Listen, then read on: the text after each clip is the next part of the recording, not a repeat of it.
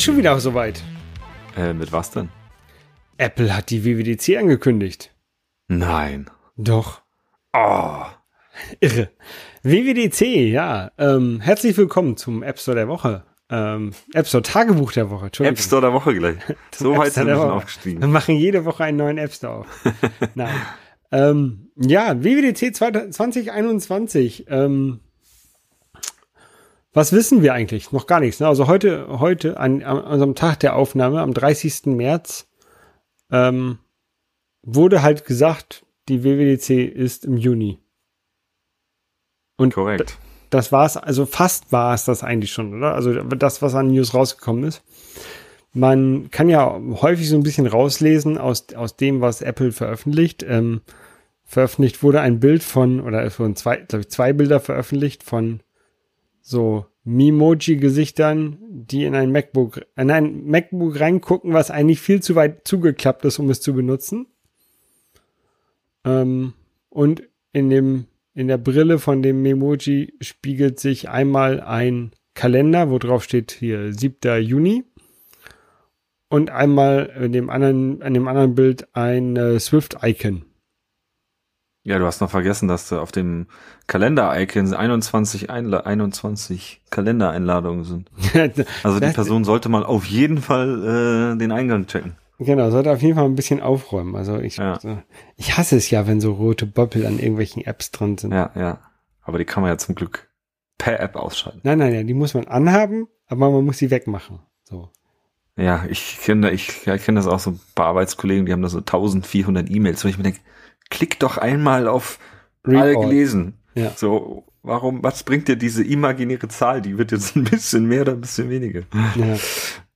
Ähm, ja. Nee, ähm, ja. Also es wird Gesicht, Swift zu dem. Gesicht, was in das viel zu zugeklappte MacBook reinguckt. Ich meine, das Gesicht hängt ja auch auf Höhe der Tastatur, also das passt schon so, glaube ich. Ja, so, so für jemanden, der im Bett liegt und, und programmiert vielleicht genau richtig. Ja, stimmt. Ja, ja, das stimmt. So Bett, Betthaltung. Bett, Cor- Corona, also Entwickler bewegen sich gar nicht mehr raus, noch nicht mal mehr aus der Wohnung, sondern auch gar nicht mehr aus dem Bett raus. Mhm. Der, der Pizzadienst kennt schon, nein, oh, das, das ist so, so, das ist nicht, nee, nicht nett, was ich sagen wollte. Ähm, es gibt eine Student Challenge. Ne, irgendwie eine Swift Student Challenge. Bis zum 18. April können dort Leute Swift-Sachen ein, einreichen. Mhm. Ja, das gilt, glaube ich, auch einfach für jeder, der sich Student nennt. Ich meine, man kann ja auch mit 50 noch studieren. Ähm, man muss sich da nur anmelden. Ich glaube, bei der, ähm, wenn man das bei der WWDC macht, muss man schon irgendwie eine Uni-Einschreibung haben. Äh, und aber dann wird man halt mit den ganzen, sag ich mal, Scholars heißen die dort, äh, zusammengeworfen und bekommt dann da halt auch ein bisschen extra Goodies und eigene Lounge und ja, wird dann manchmal noch irgendwie so Meet and Greet mit Tim Cook und äh, Händchen schütteln und aber gefühlt sind dann da schon eher eher die die, sehr jungen Leute Ja. äh, oder jungen Entwickler. Ja, ich glaube, ich sollte da nicht mehr mitmachen. Ja, kannst du ruhig mitmachen. Mu- Musst du nicht, aber es gibt auf jeden Fall äh, äh, Bekleidung und ein Set von Pins, die natürlich äh, wertvoll sein oder werden können. Gab es letztes Jahr jedenfalls, ne? Genau, diese, diese, diese kleinen Ja. Sticker als Pins. Ähm, gibt's ja, gibt's ja auch so immer live auf der WWC. Ich habe ja da auch, äh, als ich 2019 da war, in San Jose, das die letzte, die letzte WWC vor Corona. Ähm, ja, da konnte man auch schön Pins abstauben und irgendwie kriegt er dann mal eine Jacke und so. Da habe ich mir dann auch noch Neid. mehr Pins geholt, als man vielleicht sollte. Und hab dir da auch mein, mein Secret Stash mit, naja, vielleicht werden die ja mal irgendwann mal wert. ja, ja, ja. Ja, ich war ja noch nie äh, vor Ort auf der WDC, aber ich, ich glaube auch für mich, also früher war das ja extrem teuer hinzufahren. Mhm. Jetzt sind ja die Tickets gar nicht mehr so teuer, aber ähm, ähm, trotzdem muss man ja noch hinfliegen, Hotel und sowas. Mhm. Ähm, Ja. Das ist halt schon ein bisschen nervig, also ein bisschen teuer, glaube ich. Ja, da ist es schon besser, wenn man dann irgendwie im Firmenkontext Kontext hinfliegt und äh, die Firma das einem äh, genehmigt und ermöglicht. Das ist natürlich immer toll. Äh, mir wurde das schon zweimal gewährt. Äh, ja. Ist auf jeden Fall sehr cool. Und äh, dazu kam dann auch noch direkt äh, die Nachricht von der Altconf, die, das ist immer die alternative Conference zu zur WWDC für alle, die kein Ticket bekommen, wo dann noch mehr Talks und äh, über die Technologien, die Apple vorstellt, gesprochen wird. Ähm, ja, die werden dieses Jahr auch wieder was machen. Ich glaube, die letztes Jahr haben es komplett abgesagt. Ähm, ja, das verlinken wir kann man sich natürlich auch noch reinziehen. Ist wie immer gratis. Genau, gibt's auch, auch mal nette Sachen zu, zu hören. Natürlich nicht, Genau. nicht den neuen heißen Scheiß von Apple, aber ähm, andere interessante Sachen. Ja, da werden dann kommen dann auch auf Podcaster, dann werden irgendwelche Podcast-Runden gemacht und dann werden halt auch die neuen Sachen besprochen und so. Also da findet man alles Mögliche. Genau. Und, und, und was halt so auch bei, bei der WWDC im Juni ähm, zu sehen wird, das werden wir wahrscheinlich so in den nächsten anderthalb Monaten, zwei Monaten nochmal, äh, da werden Details rauskommen und wir werden drüber sprechen. Sagen wir Ja.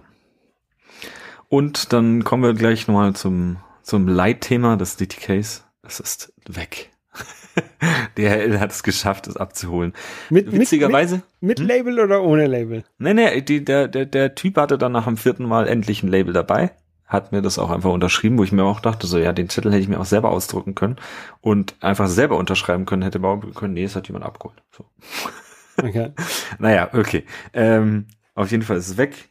Apple hat dann nochmal angerufen, hätte gefragt, ob ich denn meinen DTK schon abgegeben hätte. Hat gesagt, ja, die hat das abgeholt. Und dann war die Dame am Telefon, hat dann gleich gesagt, ja, okay, vielen Dank, alles gut, äh, schönen Abend noch. Ich so, okay, gut. Und Also äh, war auch Gutschein kommt irgendwann. Genau, habe ich jetzt auch schon nachgeguckt, ist da, ich glaube 411 oder 13 Euro oder ich weiß es nicht. Wa- wa- Was hast du jetzt im Endeffekt dafür bezahlt ursprünglich? 500 irgendwas, ne? 500 Euro, glaube ich, waren es. War das glatt 500 Euro? Ich meine ja. Okay. Aber ja, gut. Also sind es, halt, keine Ahnung, äh, 80, 90 Euro Verlust. Gut, äh, ja. Ver das Blöde war Ver jetzt, Verlust, Miete für das DTK. ja, Miete fürs DTK, blöd, blöd, blöd nur, dass meins halt ich äh, von Anfang an in einem relativ broken Zustand war und ich nichts wirklich benutzen konnte. Ja, gut, ich meine, ich habe gepokert, jetzt habe ich ein paar Euro verloren. Äh, Ja. setz ich ab. ja. Ja, ähm, genau, das. Apropos absitzen, du, ganz ehrlich, ähm, hast du selber nochmal ein Gewerbe angemeldet für deine eigene App? Nee, habe ich nicht. Weil äh, ich habe das gemacht und jetzt wollen die, dass ich jeden Monat Umsatzsteuer voranmelde. Ja, ja, ja, ja. Jeden Monat, die sind noch bekloppt.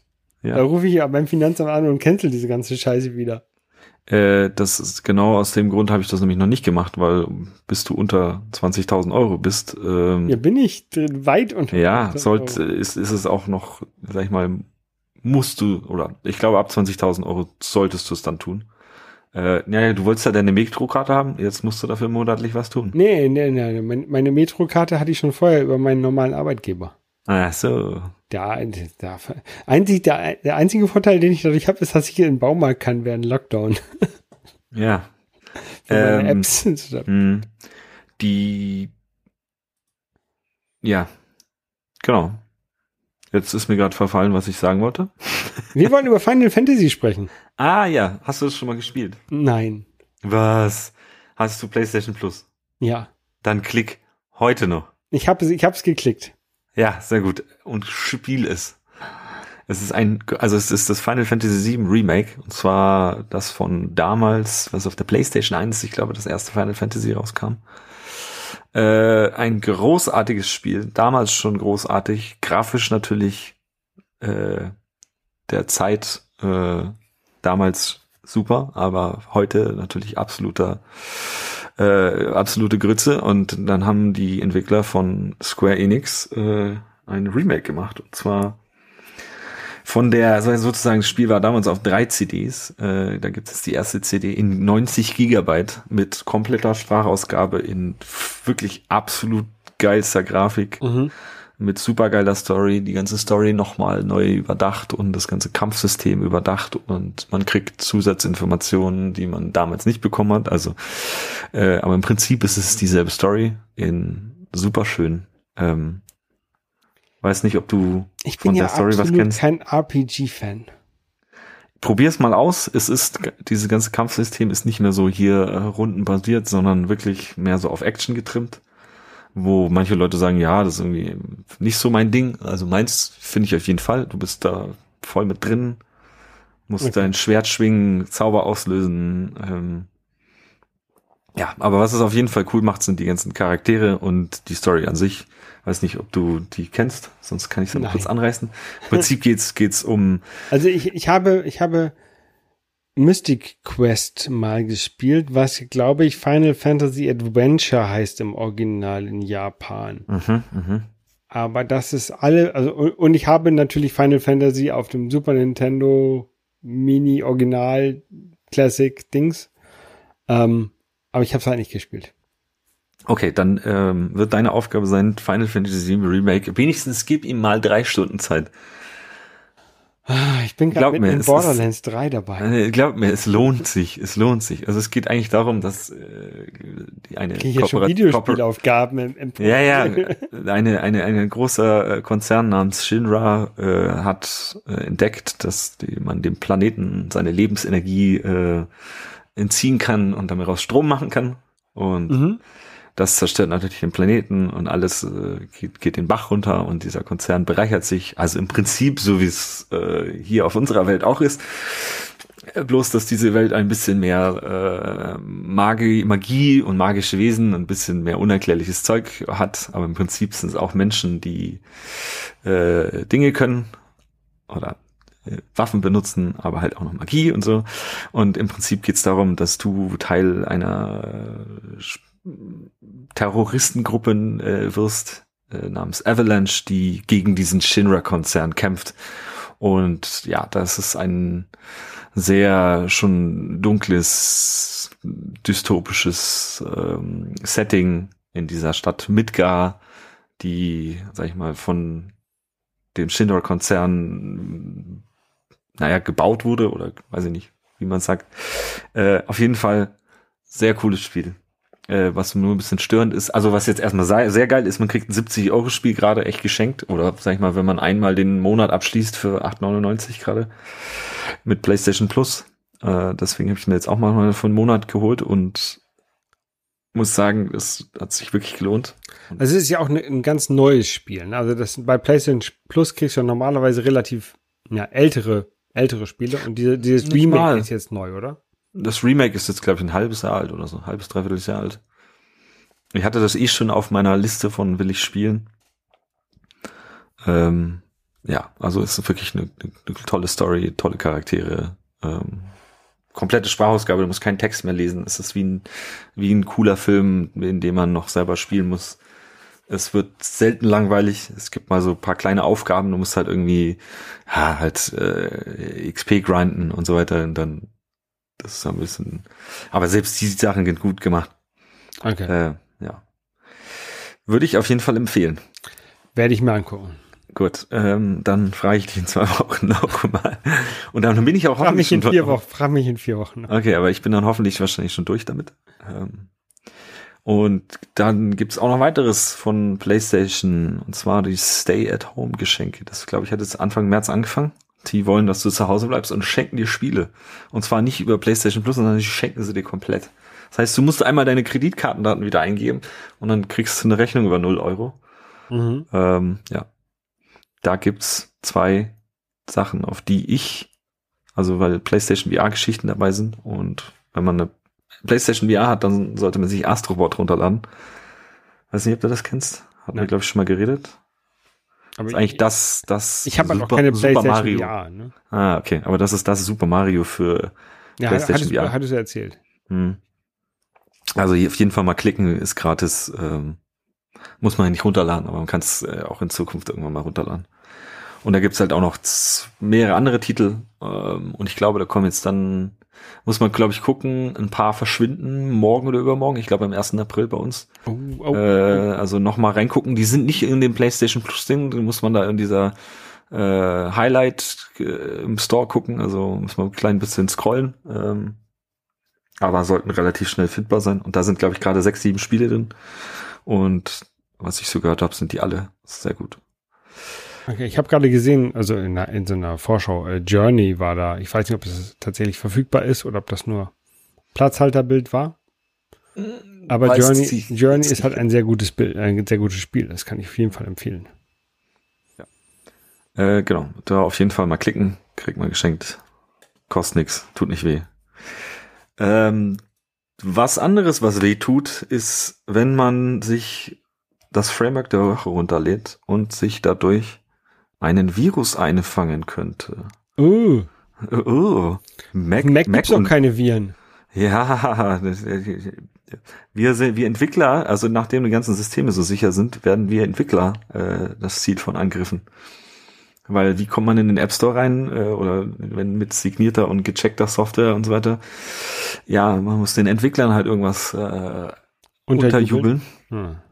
Und da hat sich jetzt gezeigt, also haben wir einen Apple Insider Artikel, dass teilweise GitHub-Projekte, ich hoffe jetzt mal keins von dem, welches wir empfohlen haben bis jetzt, ich gehe mal nicht davon aus, ähm, zwar äh, diese Skriptphasen, kennst du ja, wenn man ein Projekt baut, davor, danach oder sonst irgendwas, Skripte ausgeführt werden können und dort sich schadhafter Code versteckt. Ich benutze ja immer gerne, diese, diese, ähm, diese Skriptphasen, um meinen Bildcounter automatisch hochzu, hochzuzählen. Ja, ja, hatten wir schon mal drüber geredet. Ähm, aber äh, wenn man das selber macht, ist es ja völlig in Ordnung. Aber man kann dort halt äh, Code ausführen. Und wenn man da, sag ich mal, sag ich mal, ein äh, Framework runterlädt oder einfach nur ein Xcode-Projekt. Man wird ja schon von, von Xcode gewarnt, hey, du hast es aus dem Netz runtergeladen, pass auf, dies, das, Ananas. Mhm. Ähm, ja, aber er hat sich jetzt gezeigt, dass auf jeden Fall, man sollte auf jeden Fall das erste, was man macht, Projekt runterladen, gucken in diese Run Script. Was ist da drin? Was steht da drin? Ist da irgendwas äh, fishy oder so? Ähm, weil ja, es wird halt einfach versucht über deine App, wo du dann erstmal gar nicht merkst, äh, hey, meine App ist irgendwie befallen und dann schippst du deine App raus und dann, weiß ich nicht, hast du so eine App wie, wie, wie, wie ich zum Beispiel, die halt auch mal ein paar Millionen oder mindestens eine Million User hat äh, und dann hast du auf einmal, du bist daran schuld, dass dann eine Dass Million alle User infiziert äh, sind, ja. Genau, dass du die damit infizierst. Was halt, also die Frage ist halt, was infizierst. Also ich weiß nicht, ob sie das Gerät groß beschädigen können, aber sie können halt Daten abgreifen und äh, vielleicht auch aus der Sandbox ausbrechen. Also wer Mhm. weiß es schon. Ja. Ähm, und dann. Also Entwickler, wer, wer was aus dem Internet.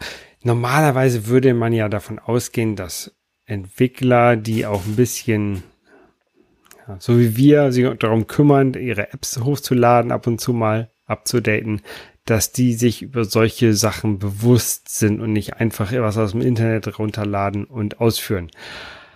Aber Entwickler sind halt auch, also da nehme ich mich ganz explizit nicht von aus, sondern schließe mich ganz explizit ein, sind halt auch faul und nehmen halt auch einfach, wenn was da ist und funktioniert, dann nehmen sie es halt.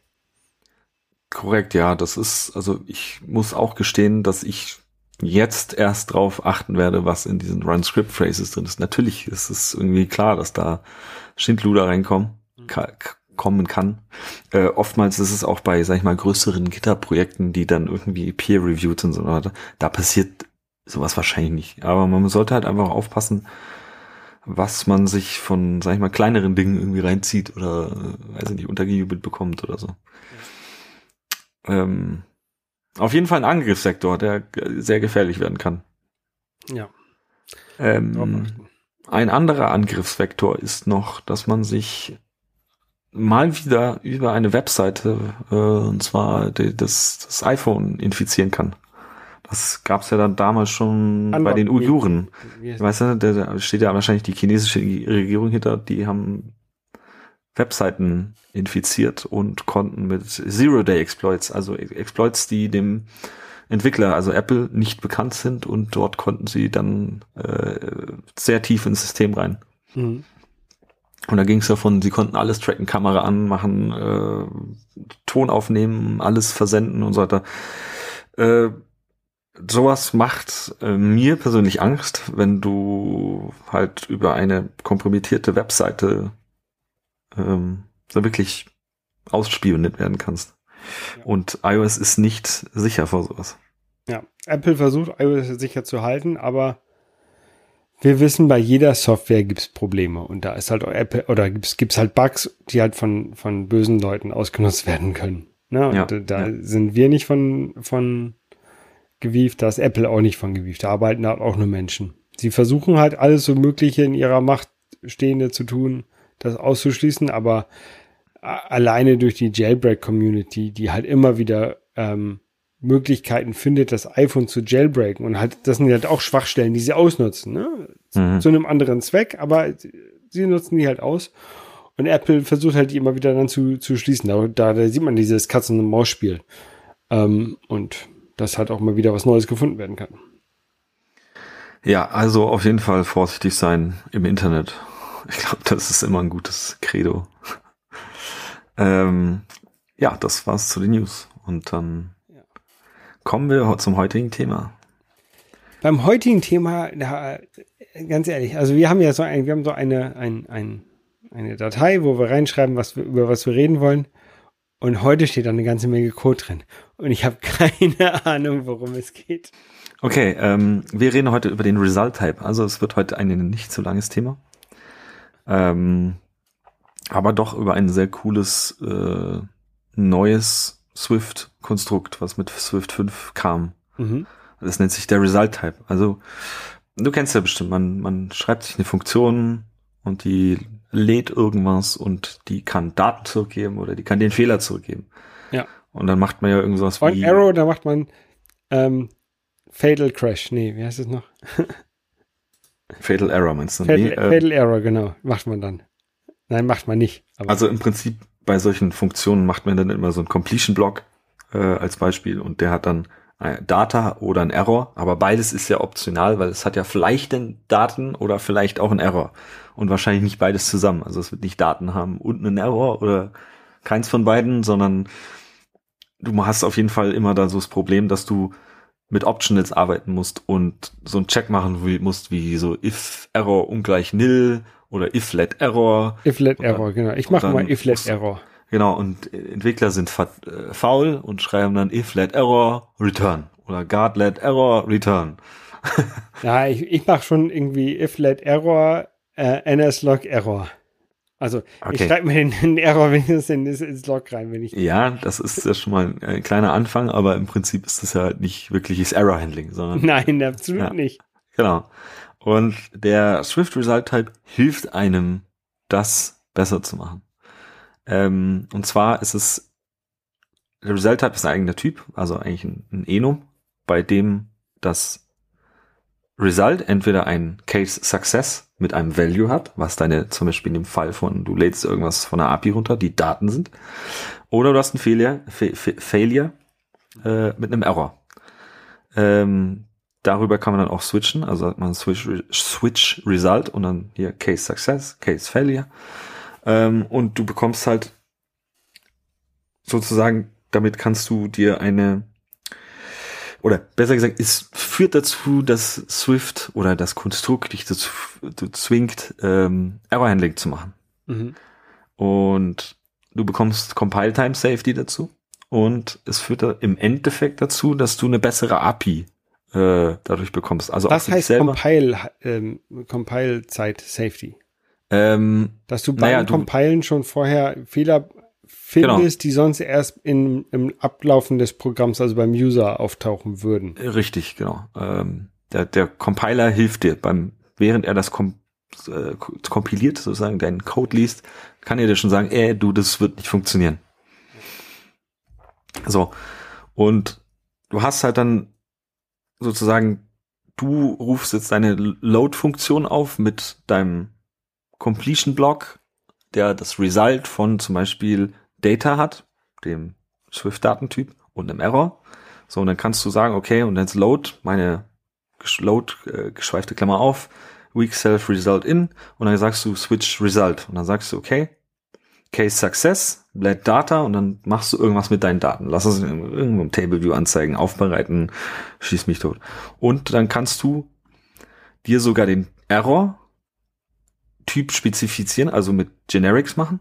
Und mhm. dann kannst du dir einen eigenen Error erstellen. Lass es sein, du hast einen äh, Loading Error. Und dieser Loading Error äh, kann, hat mehrere verschiedene Cases oder kann zum Beispiel ein Network Unavailable Error oder ein Timeout Error oder ein Invalid Status Code oder ein, was es nicht alles für äh, Errors bei einem Runterladen von Daten ge äh, geben kann zwingt dich sozusagen dann gleich, okay, wenn du dann in deinem Failure Case bist und du möchtest deinen Error handeln, kannst du eigentlich sagen, gleich Switch Error. Und dann sagst du, okay, hier Case Network Unavailable. Und dann sage ich, show mein, äh, mein Error hier, hey, mach mal dein, du hast kein Internet, mach mal Internet an oder mach mal WLAN an oder also führt halt dazu, dass du am Schluss ähm, dem User bessere Fehlermeldungen geben kannst. Also klar könnt, könntest du auch schreiben, du könntest entweder bei dir silently fail und in deinem Log, den der User dann nicht sieht, der weiß dann nicht, okay, was ist passiert.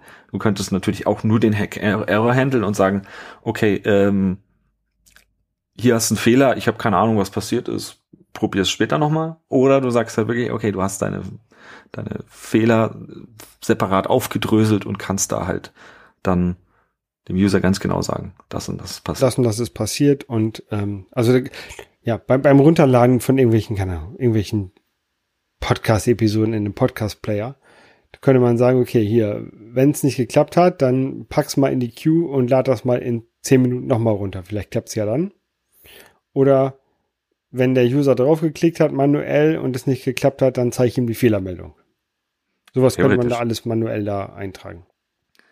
Ähm, ja, auf jeden Fall ist es, dieses Konstrukt sollte man, äh, wenn man eine API heutzutage designt, definitiv machen. Es wurde früher von vielen Leuten selbst implementiert.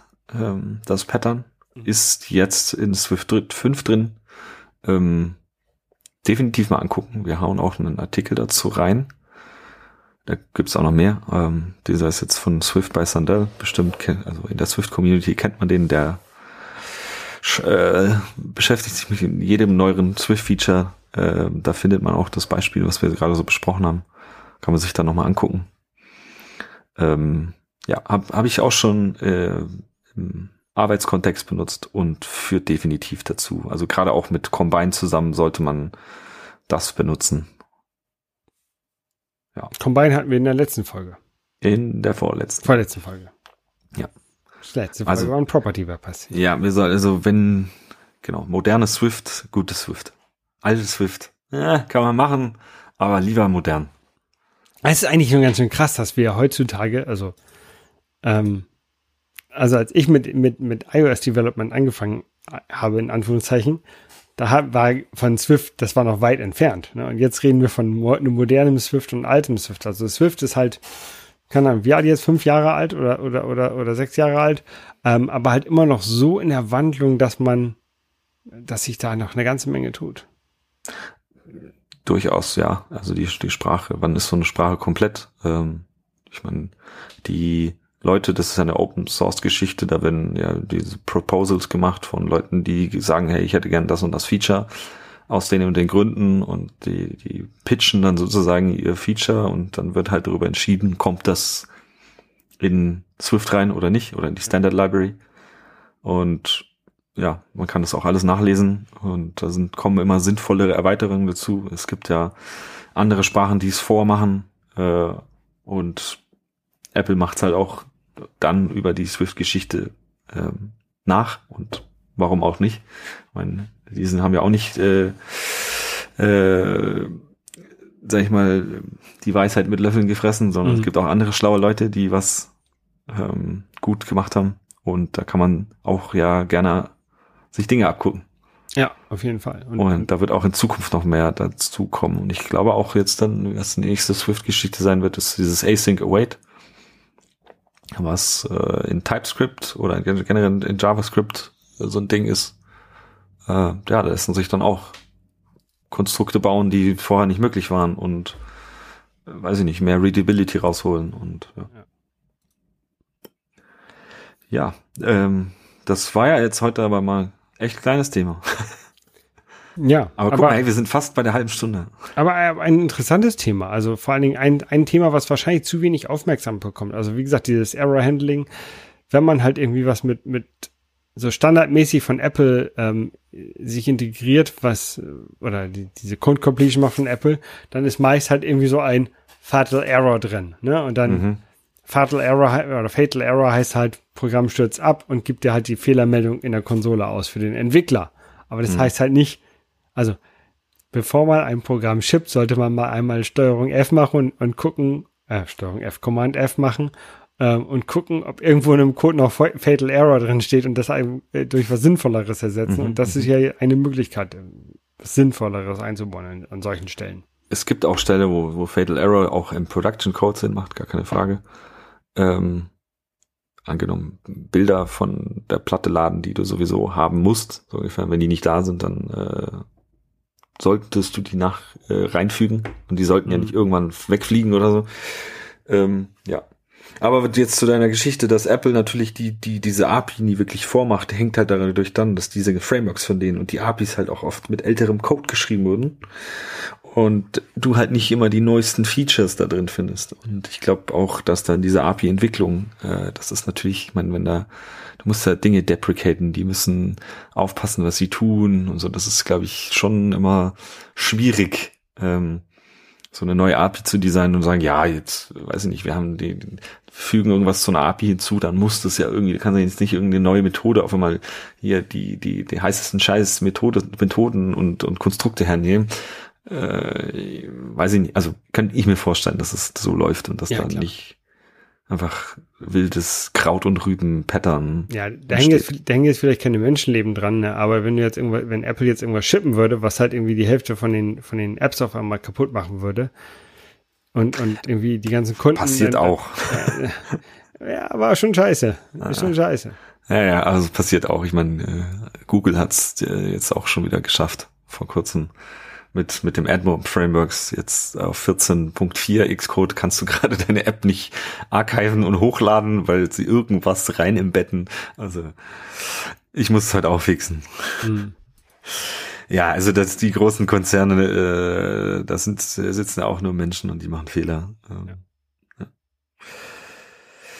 Okay, das wär's zu dem Thema. Und dann haben wir jetzt noch ein, unser allseits beliebte Framework. Das Framework der, der Woche. Woche.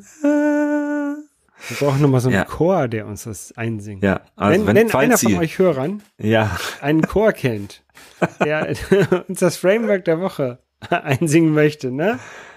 Ja. Ihm sei ähm, lebenslanger Dank ähm, sicher. Oh ja, oh ja. Das, das spielen wir dann jedes Mal. Das wollen wir sowieso spielen, aber das, das wäre richtig geil. Also ich hätte das. Ja, müssen wir mal gucken. Also wenn das jemand hinkriegt, ich, klar, bei Corona ist es jetzt ein bisschen schwieriger. Die dürfen ja nicht alle zusammen sein. Aber wenn Corona vorbei ist und ihr seid in, in einem äh, Mädchen, Knaben, Kirchen, sonst irgendwas Chor, dann sagt doch mal den Kollegen, ey, hier, ich halte mal kurz ein Mikro. Zehn einmal Sekunden, das einmal das singen. Am besten mit 30 Stimmen oder so. Ja, das wäre toll. Dann müsst ihr uns nicht mehr anhören. Genau. Das Oder jedenfalls unser Gesinge nicht mehr anhören. Weil so ein echter Chor kann euch besser singen als wir beide hier. Ja. Wir machen das jetzt so lange, bis ihr uns das finanziert. so Crowdfunding. hört, hört auf zu singen. Genau. Worum geht's denn heute in unserem Framework der Woche? Ähm, du kennst doch bestimmt, man hat, man macht ein Foto und man möchte das croppen, also beschneiden, sonst was wie. Auf jeden Fall, Apple bietet da eigentlich Grütze an. Das ist, also ich meine, ich habe das selber schon mal benutzt, was Apple da anbietet und das ist alles nicht schön und nicht gut. Ähm, da gibt's ein, naja, GitHub-Projekt, nennt sich TO Crop View Controller. Und dieses Ding ist eigentlich ein View Controller, der all das kann. Und zwar in allen Lebenslagen mit Drehen, Beschneiden, äh, rückgängig, rund machen. Also du kannst alles möglich machen. Du kannst einstellen. Wird von vielen großen Firmen benutzt, unter anderem von Google, von Discord, von TikTok, von Adobe und was auch immer das fünfte Logo ist. kann ich nicht sagen. Ähm, ja. Sollte man, wenn man sowas macht, vielleicht Patreon. Ach, Patreon ist es. Ah, ja. Stimmt, ich habe mich letztens schon mal über das Patreon-Logo irgendwie gedacht, das sieht irgendwie kacke aus. Aber gut.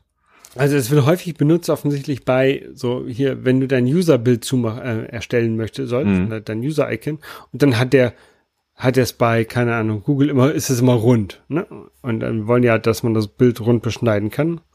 Und dafür kann man halt diesen äh, TU mhm. Crop mhm. View Controller benutzen. Ist auf jeden Fall ein sag ich mal, well-maintained Projekt. Das hat sehr, sehr viele Releases, sehr, sehr viele Contributor, äh, tolle Dokumentation und äh, so wie ich auch sehe, ist es sehr gut gemacht. Ich glaube, wenn man sowas braucht, nimm das, mach's lieber nicht selber. 81% Objective-C-Code, sehe ich. Ja, mit mit 14,2 Code, äh, Prozent ähm, Swift. Da gibt's nämlich einen ähm, Swift-Wrapper drumherum. Mhm. Den Crop View Controller, der also ein, sogar noch ein bisschen netter klingt eigentlich. Ähm, und der das Ganze halt für, für ähm, Swift-Programmierer nochmal ein bisschen nativer zu benutzen macht. Mhm, mhm. Naja, ist ja nicht schlimm. Ich meine, das gibt's halt nee, schon lange. Finde ich gut. Ähm, und Ruby-Code ist auch drin. Ja gut, das wird wahrscheinlich irgendwie für CocoaPod sein oder für andere Geschichten. Ja. Ähm, genau. Interessant. Ich würd, das war's auch schon. Vielleicht kann ich das in meinem nächsten. Ich, ich, ich brauche aber eigentlich keine User-Accounts. Aber eigentlich wäre es lustig. ja. Nee, Bilder beschneiden äh, ist ein Task, der immer mal wieder hochkommt. Ja. Ja. Und dann sind wir jetzt auch schon am Ende unserer heutigen Folge. Genau, wir beschneiden keine Bilder, wir beschneiden hier die Folge. Richtig. Und wünschen euch, wir, wir schließen, was haben wir letztes Mal noch gesagt? Wir schließen das Tagebuch. ja, wir klappen das Tagebuch zu und ihr geht jetzt alle ins Bett. Genau. Bis zum nächsten Mal. Tschüss. Ciao.